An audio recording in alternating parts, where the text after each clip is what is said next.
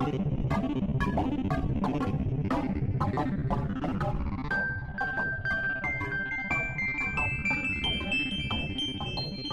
med då? kör vi. Det låter bra. Ja. Hej! Varmt välkomna till Akademipodden, Sveriges Unga Akademis alldeles egna podcast. Jag heter Annika Moberg och med oss idag via Skype så har vi Gustav Arrhenius, VD vid Institutet för framtidsstudier, Beatrice Krona som är Executive Director för Global Economic Dynamics and the Biosphere, familjen Erling Perssons akademiprogram vid KVA kan jag tillägga och det är inte vårt program. Och Martin Högbom, professor i strukturbiokemi vid Stockholms universitet. Hej! Hej! Hej! Mår ni bra? Jajamän. Ja. vi lever fortfarande. Vad skönt. Eh, Gustav, var befinner du dig? Jag sitter faktiskt eh, på institutet, alltså Institutet för framtidsstudier. Där. Och jag kan passa på att berätta att eh, jag, Bea och Martin befinner oss i en spektakulär byggnad som heter Dome of Visions på KTH. Och det här är en byggnad med lite olika syften. Det är på samma gång ett forskningsprojekt och en experimentverkstad. Och som vanlig mötesplats ett café. Och här så kommer det vara utställningar, seminarier och en del konstnärliga evenemang fram till hösten 2016. Och det är ju roligt att sitta här måste jag säga. Jo, men eh, tillbaka till oss. Gustav, kan du kort berätta vad din forskning handlar om? Ja, jag har forskat mycket om eh, vårt ansvar mot framtida generationer. Det vill säga våra moraliska plikter för de som kommer efter oss. Och eh, har tänkt rätt långt in i framtiden då. Och som vi alla vet så med, med den klimatförändring vi har så kommer vi, vad vi gör nu, det kommer ju påverka väldigt mycket eh, levnadsförhållanden i framtiden. Och eh, det är lite knepigt med det där för att eh, framtida människor skiljer sig från oss i den meningen att eh, ja, de kan inte vara här och säga vad de tycker. Men det är också så att vi kan påverka hur många människor det kommer att bli i framtiden. Och sen finns det ju frågor om det här med klimaträttvisa till exempel. Hur, hur bör vi fördela kostnaderna för, för de här utsläppsminskningarna och anpassningarna till framtida klimat som vi måste göra? Hur ska vi fördela dem på ett rättvist sätt? Och ska man till exempel eh, få släppa ut mindre nu om man släppt ut mycket i det förflutna? Eller bör man titta på, eh, bör man titta på hela nationens utsläppsmängd eller kanske per capita och liknande saker? Och sen har jag också hållit på en del med demokratiforskning, hur man ska förstå demokrati och eh, vad det är värdefullt för. Och det anknyter ju också till det här för att kanske en av demokratins problem nu det är att den tenderar ju, tar ju bara hänsyn till vi som lever nu. De som är i framtiden har ju ingen röst. Så jag har funderat på hur man kan göra demokratin lite mer förenlig med att vi tar mer hänsyn till framtida generationer. Ja, perfekt. Det är ju, kan jag säga också att med den här mötesplatsen är ju också till för samtal om en hållbar framtid. Och vi ska mer återkopplat till dagens tema lite längre fram. Eh, men Bea, berätta vad handlar din forskning om? Så jag håller på med ganska bred av, av forskning som på olika sätt rör hållbarhet. Det här programmet, om jag kan prata lite mer om det, som jag leder har som sitt mål att explicit försöka förstå olika aspekter på ekonomi och hållbarhet.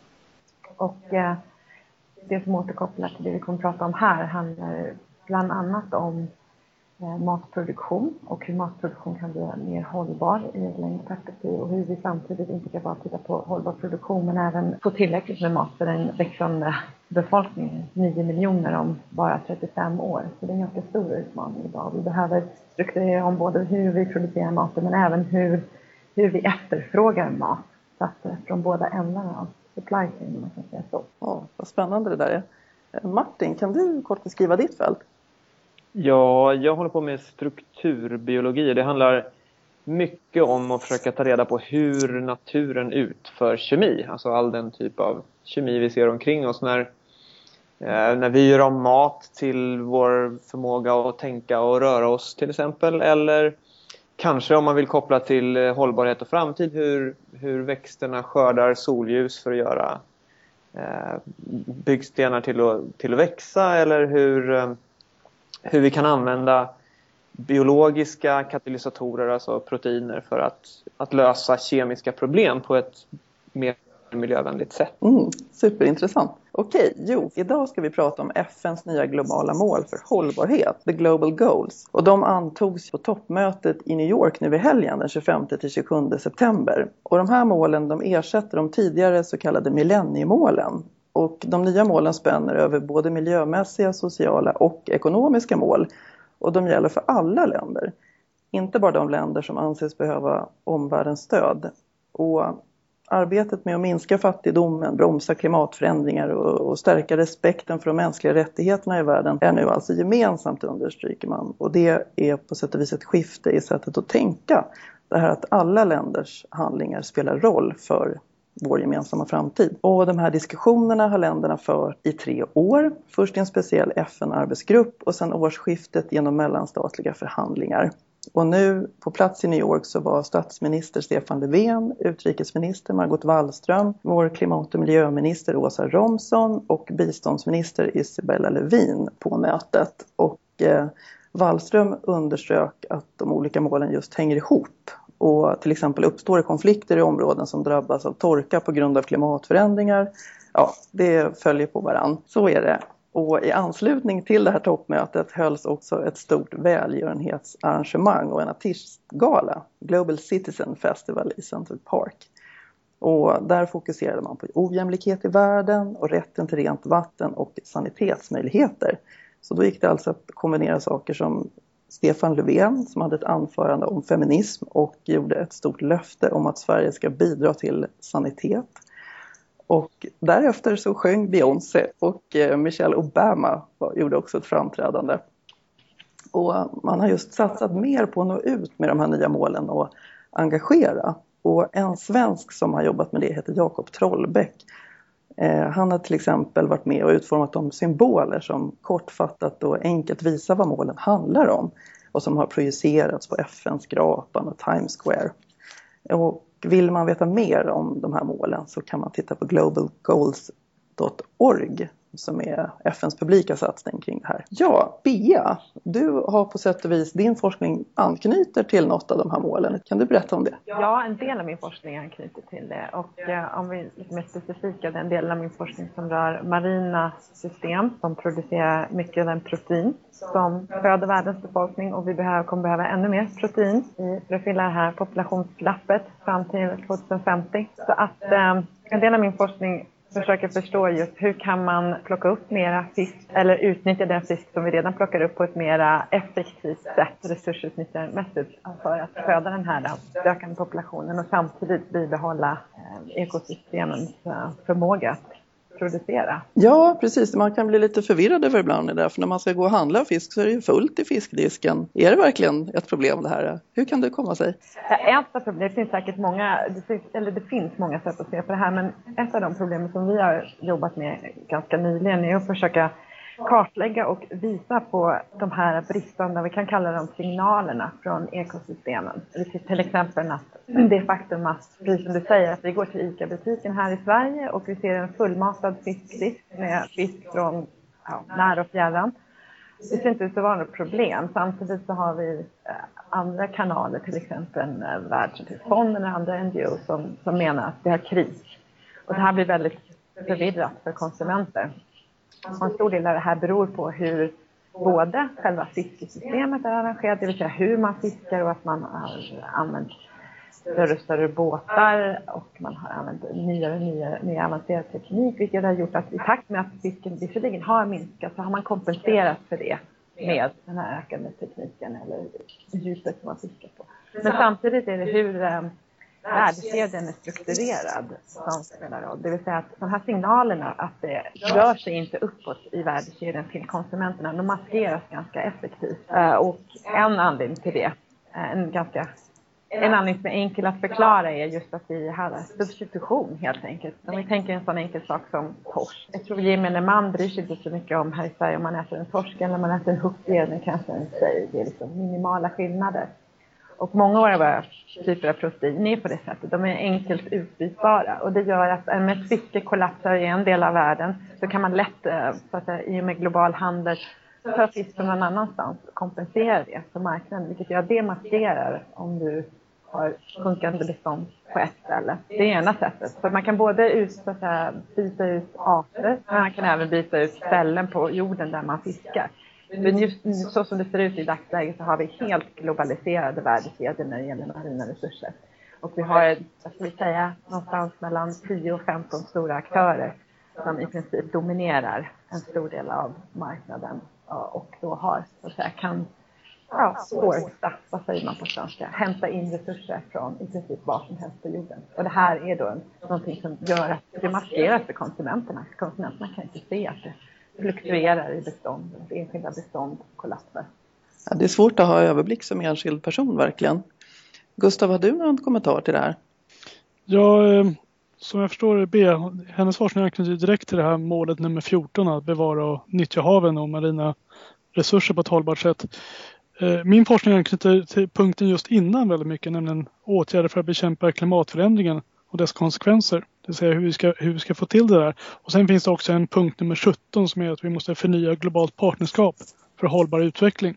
Även om vi har de här goda intentionerna så måste vi koordinera vårt handlande. Det är det som ofta varit problemet förut. Vi hade ju mötet i Köpenhamn. Och om inte vi allihopa tar på oss de här sakerna vi behöver göra då är det ju meningslöst om, om bara Sverige gör det eller bara USA gör det. Att det, det krävs att vi får en koordinering och det, vi har inte de internationella institutionerna för att koordinera det här riktigt. Och det är en sak som vi håller på mycket med på här på institutet och tittar på. Hur ska vi få till det så eh, eh, internationellt på något sätt så att man kan få hållbara avtal för att hantera att eh, få till den här förändringen för, för en hållbar utveckling. Och det är glädjande att det målet finns med Sen överhuvud ska jag säga det att, nu att det är rätt fantastiskt att man har lyckats få ihop alla de här ledarna för olika länder att, att eh, samsas och få ihop 17 mål. De är oerhört ambitiösa och man kan säkert kritisera dem för att det är för många mål. Det kanske blir ofokuserat men det är en, en otroligt positiv grej att jag tror att det här ger en en viss riktning. Å andra sidan så är det ju så att nu har man bara kommit överens om målen. Man har ens, ännu inte kommit överens hur man ska mäta att man uppfyller målen. Så att det är väldigt mycket, eh, eh, väldigt mycket som kommer hända i nästa år. Nämligen då måste man komma överens om, ja hur ska vi mäta att vi har kommit framåt på eh, BAs mål sedan 14 då, att bevara nyttja haven och marina resurser på ett hållbart sätt. Eller de här olika sakerna. Så det återstår ju saker. Ja, och alla mål fungerar ju kanske inte i alla länder heller. Att för, för oss, vi har inte till exempel någon brist på vatten. Mm. Clean Water and Sanitation, mål nummer sex, alltså rent vatten och sanitet, är ju inte ett ett svenskt problem. Nej, det stämmer. Men sen så, som du sa förut så hänger de här målen ihop. Eh, om det inte finns tillgång till rent vatten och sanitet på något ställe i världen så kommer det att orsaka krig och att folk flyr. Och det kommer att påverka oss. Så det, det hänger ihop. Martin, du har, du har varit på besök i FN, är det inte så? Jo, det var faktiskt eh, för ganska precis ett år sedan så var Eh, Eh, var jag med vår VD i Unga Akademin och, och, var med och lanserade ett program som heter Global STEM Alliance eh, under General Assembly-veckan i, i New York. Och det var, det var väldigt, eh, det var jättehäftigt. Eh, det, det, det, är ett jättestort program där vi är en partner med, ja det är över 90 partners i 50 länder som är med i det här. Och, och den, det kopplar ju väldigt mycket till de här målen egentligen för att grunden till den där är egentligen den enkla uträkningen att om vi vill om vi vill nå den levnadsstandard och de möjligheter som vi vill se för alla människor på jorden så finns det helt enkelt inte resurser att bygga det i, om man ser till utbildad personal. Och det är det som är STEM då, det är Science, Technology, Engineering and Math. Det är de ämnena, i princip ingenjörsvetenskaperna. Och det, det är så enkelt att det finns inte tillräckligt mycket ingenjörer för att bygga den, den eh, eh, den levnadsstandard och den infrastruktur som vi vill se i huvudsak i, tredje världen. Och vad värre är så finns inte ens resurserna att utbilda dem som behövs. Och det är där det här Global STEM Alliance försöker ta ett grepp då, där man genom, genom bland annat virtuella läroplattformar och, men inte minst genom att koppla ihop studenter med varandra och med mentorer globalt ska kunna öka tillgängligheten av de här ämnena eh, även utanför de stora städerna eh, globalt. Ja, det är liksom en annan sida av globalisering att då ledamöter i Sveriges Unga Akademi kan eh, vara lärare till barn över hela världen över den här plattformen.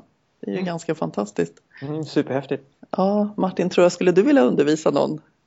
Absolut. Eh, som det här är uppsatt så är det ju eh, då är det ett, I det här Global STEM Alliance så är det ett mentorskapsmatchning på något sätt där, där unga människor då i var de än må vara, oavsett om det är i utvecklingsländer eller i, i Tyskland, är på en, på en plattform där man spelar spel och där man lär sig saker och pratar om sina intressen och sen så är det tanken att det kommer upp då och säger så här, hej du verkar vara intresserad av strukturbiokemi till exempel. Och då har vi en jättetrevlig kille här i Stockholm som, som håller på med det. Har du lust att snacka lite med honom? Och sen att man då får parar ihop studenter med... Uppsökande verksamhet. Förlåt? Det blir som en slags uppsökande verksamhet ja, på internet. det blir som en slags automatisk uppsökande eh, dating, internetdatingverksamhet. Det blir en slags sciencematch.com Ja, då. Ja, vad spännande. Men, Men är det meningen att det här Steam, det, det ska se till att vi får tillräckligt många ingenjörer så att säga för att kunna uppfylla ja, allt det här vi behöver göra för att kunna eh, uppfylla de här målen? Är det, är det målet med Steam? Målet med Global STEM Alliance var ju Ja. egentligen inte, tror jag, nu eh, vet jag inte hela hi- bakgrundshistorien till det, men det, då visste vi ju inte om de här nya Global Goals som är nu diskuteras, utan det, det var mer baserat i den insikten att det kommer inte räcka och sen, ja, och så att man, hur, hur kan man adressera det på något sätt då? Man har ju sett också ett vikande intresse bland eh, studenter har jag förstått.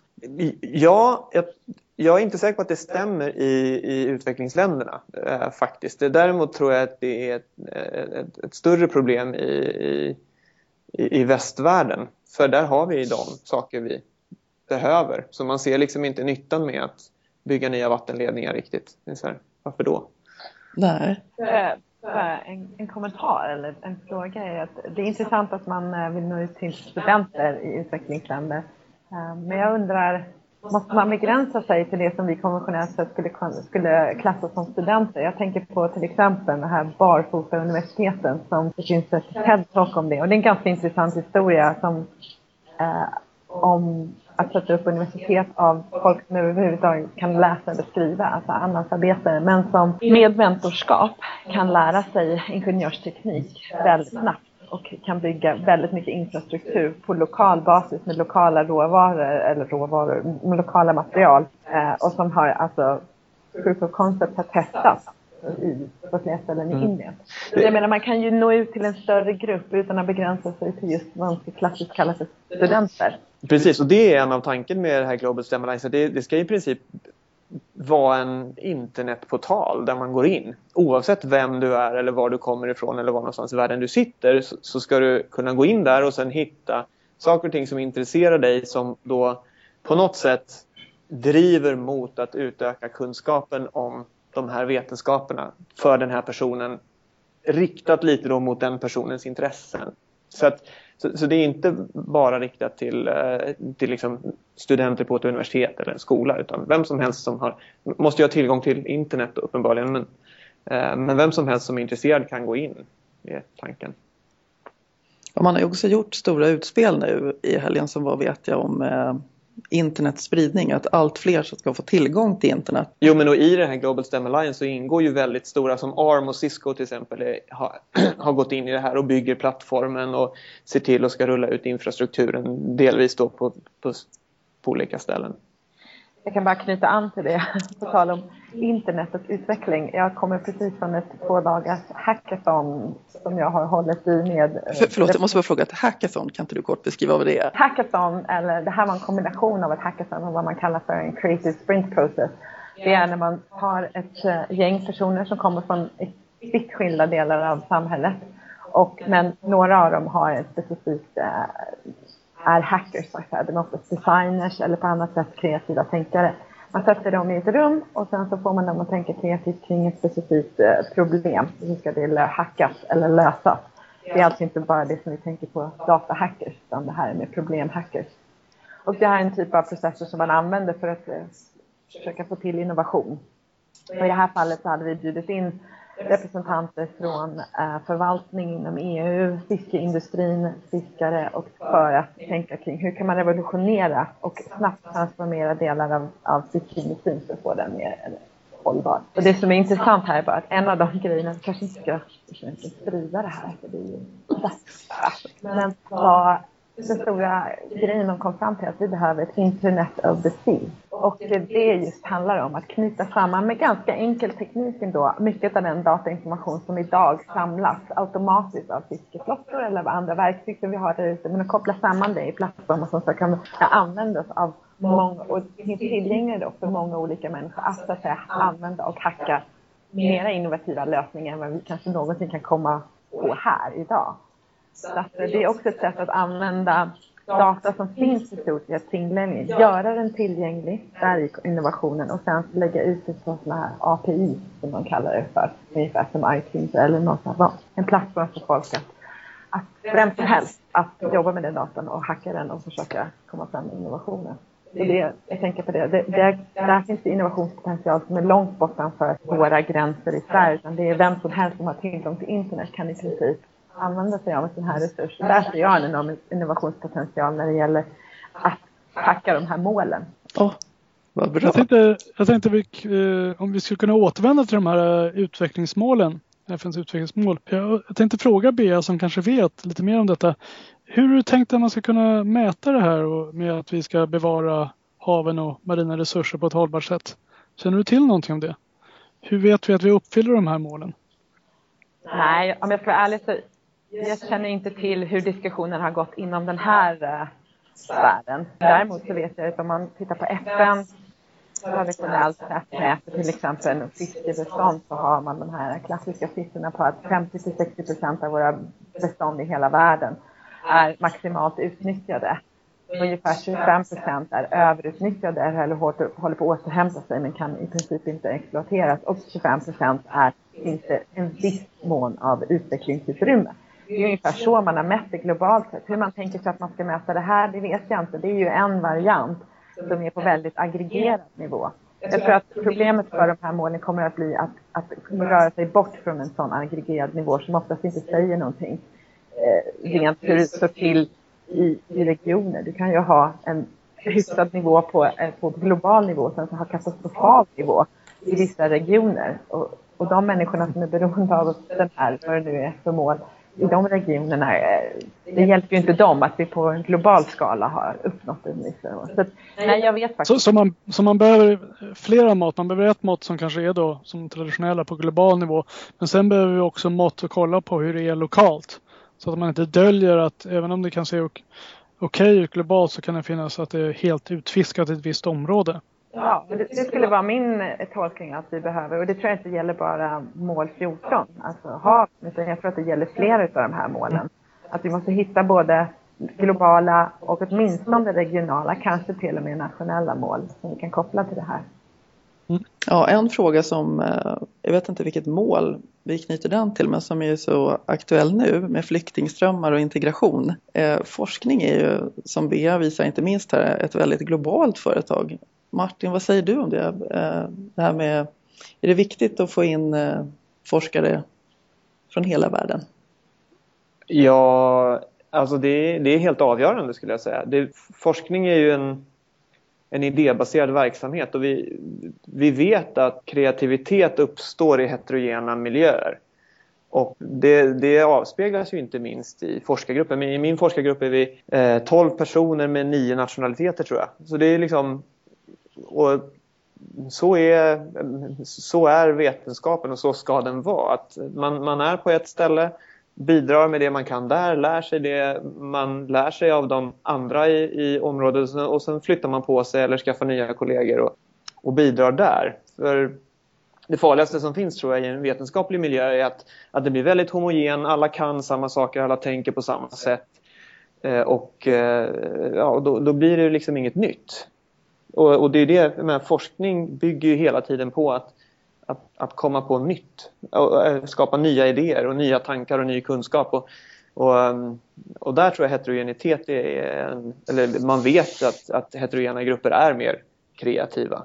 Ja, det är ju så. Ja, det är inneboende i systemet kan man säga. En del, eh, på många sätt så kan det vara svårt när man eh, flyttar och blir tvungen att byta land och hitta ett jobb. Men just inom forskning kan vi säga att det är ganska inbyggt.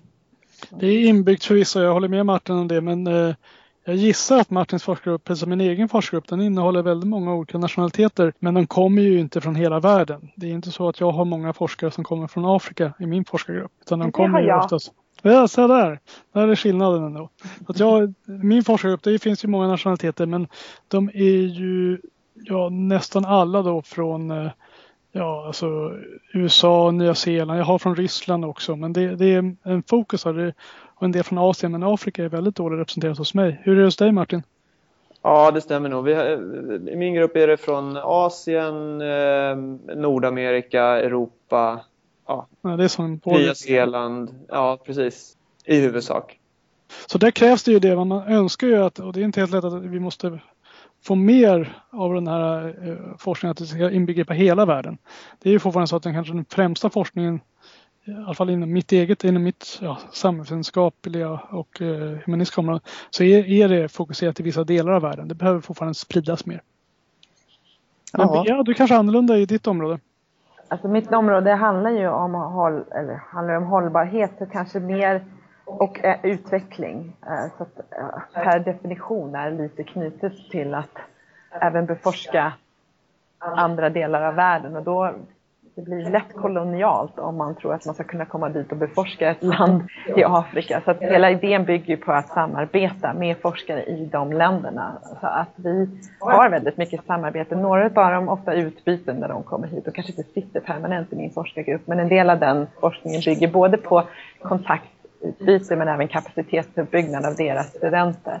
Så att, ehm, och det knyter an till hur man kan, de här ehm, hållbarhetsmålen också. Men en vi kan inte nå hållbarhet om vi inte samtidigt har en, en det, utbildar den kommande befolkningen. Så det, är en, det är en stor del av, av för att uppnå målen handlar om kapacitetsuppbyggnad. Framför allt i utvecklingsländer, eller länder som nu är utvecklingsländer men som håller på att utvecklas snabbt. Ja, det är roligt att se att det uppstår allt fler unga akademier även i Afrika.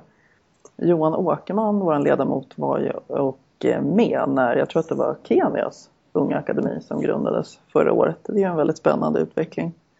Alltså Afrika är ju, där händer ju oerhört mycket just nu. Både, både ekonomisk utveckling eh, och utveckling av, eh, av högre utbildning och forskning. Och, och, det är klart att det är så dramatiskt så att det finns säkert mycket både väldigt bra och väldigt dåligt. Eh, men nog, nog, kommer, nog kommer Afrika bli en mycket större spelare globalt i de här eh, liksom, områdena än vad de har varit hittills. Ja, vad säger du Gustav om eh, institutionerna som du nämnde inledningsvis? Jo, men visst är det så, jag håller helt och hållet med Martin att eh, menar, Afrika kommer ju växa till rejält. Men det som är, det gäller ju att få till de här institutionerna och sen finns det ju också eh, en konflikt där att eh, Europa och USA, vi har ju ofta använt Afrika för råvaror och tyvärr så innebär det, men det finns nu studier som visar att det är rätt, en rätt bra korrelation mellan när du får en kupp i ett afrikanskt land. Ja, det är när råvarupriset på en viss eh, råvara då i ett visst land går upp, då ökar risken för att du får en kupp. Och vad beror det på? Jo, det är för att eh, då finns det ju pengar att hämta. Så då finns det ju folk som är redo att finansiera olika kuppmakare och eh, därmed då får man då en negativ utveckling när det gäller demokrati och mänskliga rättigheter. Så att det ligger ju ett ansvar på, på oss att eh, bete oss bättre mot Afrika när det gäller det här. Att inte bara se dem som ett ställe som vi tar resurser från utan hjälpa till med att bygga upp deras institutioner men också låta dem, låta dem vara i fred i någon mening. Att vi inte eh, så försöker hålla, hålla, hålla efter de eh, företag som kanske är mer intresserade av att plocka ut råvaror bara därifrån.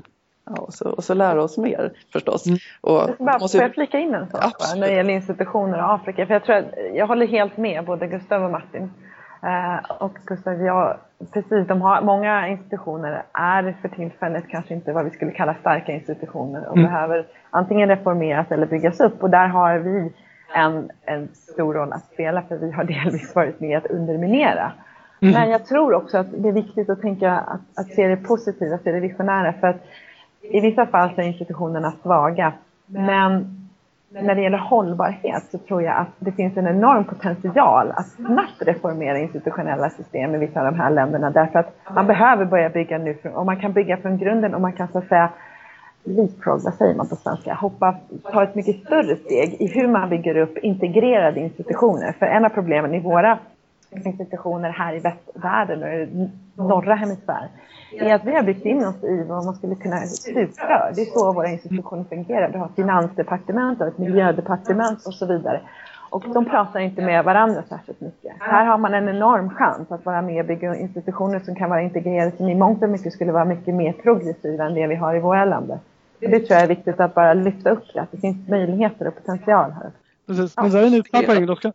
De ska, inte bara kopiera de instruktioner vi har. Ofta kanske vi tänkt så här, ja, de ska bara ha samma instruktioner som vi har. Det är inte uppenbart, så jag tycker B har orätt. Och det, det har ju visat sig på andra områden också. Men de flesta av de här länderna har ju hoppat över det här med att bygga ut telefonsystem med kablar. Man eh, hoppade direkt istället till mobiltelefonsystem och det var ju vettigt. Och samma sak kan man ju då säga när det gäller de här instruktionerna de behöver. Att, att eh, de behöver ju inte precis se likadana ut som våra och tvärtom kanske de kan hoppa före så att säga.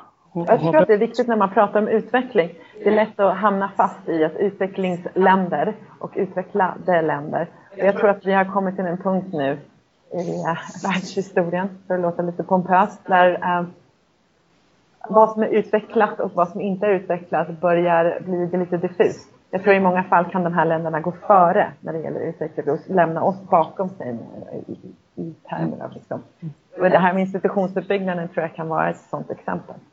Just det förresten, Bea, jag hörde att ditt hackathon är också upptakten till just en eh, konferens om transformation. Jag vet att vår ledamot Palle Dahlstedt ska också vara med i ytterligare ett hackathon på söndag, också inför samma konferens. Den ska handla om algoritmer vet jag. Biosphere Code. Eh, berätta kort om den här transformationskonferensen för den berör väl precis det här?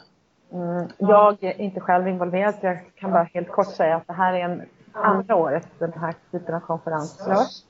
Och det är dels ett lite nytt format, men tematiskt så handlar det om att, eh, precis som det låter, transformationer. Hur kan vi iscensätta och manövrera eller navigera transformationsprocesser i samhället brett för hållbarhet i det här fallet. Eh, och eh, de här, vi har fyra stycken så kallade transformation labs, varav de här hackathonen är delar av, som är vad ska vi säga, experiment för att testa och sätta igång sådana här seeds of transformation, fröer för transformation. Och eh, på, på konferensen så kommer folk att presentera olika studier av transformationsprocesser från olika infallsvinklar för att försöka förstå de här processerna bättre, förstå hur vi kanske kan guida dem, styra dem eller hur vi kan initiera dem och även hur vi kan så att säga, var det kan gå fel och vad som kan vara bra. En viktig uppgift för eh, Sveriges Unga Akademi är också att eh, bistå politiker eller lära känna politiker och, och hjälpa dem att fatta informerade beslut. Martin, det här har ju du varit involverad en del i vårt forskningspolitiska arbete. Mm. Jo, det, det, det är något vi gör ganska mycket och som vi tycker är väldigt viktigt. Och, och vi gör det på, på olika sätt. Men det, dels gör vi det offentligt via debattartiklar till exempel. Um, vi skriver inspel till departementen inför olika eh, ja, propositioner. Eh, och vi har direkta kontakter med ministrar och departement. Och vi har också ett nätverksprogram där ledamöter eh, paras ihop med varsin riksdagsledamot under ett år. Där man får se varandras vardag och förstå varandras problem. Och jag tror att det finns något väldigt centralt i vad, vad, vad, vad, vad forskare kan lära politiker. Och det tror jag är eh, att det kanske den vetenskapliga metoden och på något sätt att det finns sanningar som inte är diskuterbara. För i politiken så är det ideologistyrt och väldigt mycket diskussioner och så ska det väl vara. Men när, det väl kom, när man väl har kommit fram till ett mål man ska uppnå då tror jag man måste förstå att det finns bättre och sämre sätt att göra det. När man väl har bestämt sig för vad man vill göra, att använda det smidigaste och bästa sättet. Eh, och där finns det väldigt mycket forskningen stödja sig mot. Tyvärr är det blandas där ihop väldigt mycket så att även så att säga vägen till att uppnå ett mål blir väldigt politiserad och väldigt ideologiskt styrd och det är någonting man har en magkänsla för vad som är rätt sätt att göra det på. Det är olyckligt tycker jag.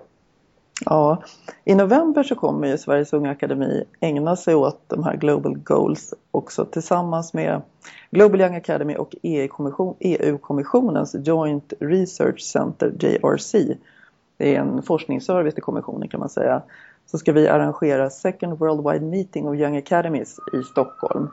Och den andra dagen av det här mötet heter Scientific Support for Policy Making in Sustainable Development Joining Forces. De ska alltså handla om hur forskare kan bistå just politiker. Och då så kommer det att vara runda bordsdialoger och eh, man ska på olika sätt hitta vägar för forskare att samarbeta eller att bistå politiker. Och då så kommer det representanter från unga akademier i hela världen. Det känns ju helt fantastiskt måste jag säga. Det är bra för jag tror att eh, jag har nog en lite, mer, lite annorlunda syn än Martin. Jag tror att forskare måste nog lära sig förstå lite mer av politiker och politikers villkor och hur det fungerar. Och att det, det är, är, är, lite, det är inte så lätt som det kanske ser ut ibland för forskarvärlden hur man eh, driver igenom saker. Att det är väldigt mycket, det är oftast inte ett parti som har majoritet och måste göra kompromisser och allt möjligt. Och den där världen har kanske vi som forskare inte alltid helt lätt att förstå. Att det, inte, att det går inte bara att trycka igenom vad som är den rätta metoden. Så det tror jag är väldigt viktigt med mer kontakter för båda sidorna mellan forskare och politiker. Nej, nej självklart. Eh, men man, man bör i alla fall ta in, när det finns vetenskapligt stöd för vissa typer av vägar att uppnå saker så bör man i alla fall ta in det i en beslutsprocess. Ja, hörni, nu tror jag tiden har lite, någon hade en lite tidsbegränsning här. Jag måste gå rätt snart. Ja, jag med. Jag skulle, jag skulle varit någonstans för fem minuter sedan. Ja. Okej, okay, jag också. Jag skulle varit någonstans för sex minuter sedan. Men... Och jag skulle varit någonstans för sju minuter sedan. Jag är viktigare än Maria. Men eh, Tack ska ni ha. Jag ska runda av med något tips här. Följ gärna Sveriges Unga Akademi på Facebook och på Twitter. Vi vill gärna också nämna att vi är så stolta över att precis ha gjort den första utlysningen för L'Oreal Unesco for Women in Science Sweden som uppmärksammar och belönar unga kvinnor inom forskning. Det här kan man alltså söka till. Och ett centralt tema på FN-mötet i New York som särskilt statsminister Stefan Löfven och också Malala berört är rättighet till utbildning för flickor i världen och kanske kan vi också hitta förebilder som kan inspirera fler tjejer till en karriär inom forskning. Då säger vi kärt tack till er som lyssnar och förstås till Gustav, Bea och Martin. Ha det bra! Ha det gott allihopa! Hej! Hej då!